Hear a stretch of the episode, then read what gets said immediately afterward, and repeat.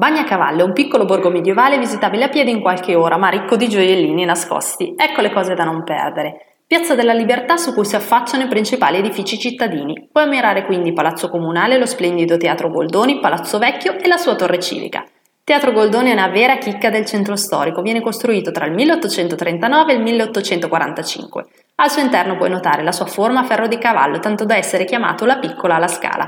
Meravigliosi parapetti e le volte decorate con stucchi e affreschi, mentre il sipario che vedi è ancora l'originale dipinto a tempera.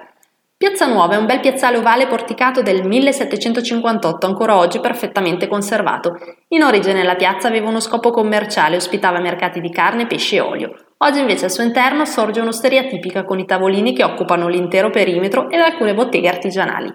Il vicolo degli Amori è una stretta viuzza pavimentata in cotto ed illuminata di sera da lampioncini che regalano ancora più fascino al luogo. Giardino dei Semplici, un orto botanico di Palazzo Graziani dove puoi passeggiare nel più totale silenzio, ammirando viti, rose e altri fiori rampicanti, ma anche conoscere piante da frutto ed erbe officinali. Pieve di San Pietro in Silvis, appena fuori dal centro storico trovi l'antica chiesa battesimale degli inizi del VII secolo, in cui puoi ammirare meravigliosi affreschi trecenteschi attribuiti a Pietro da Rimini e alla sua scuola, il convento di San Francesco, il più antico monastero di Bagnacavallo ed uno dei primi conventi in Italia nati dopo la morte del santo. Oggi è di proprietà statale ed in parte ospita un'elegante struttura ricettiva.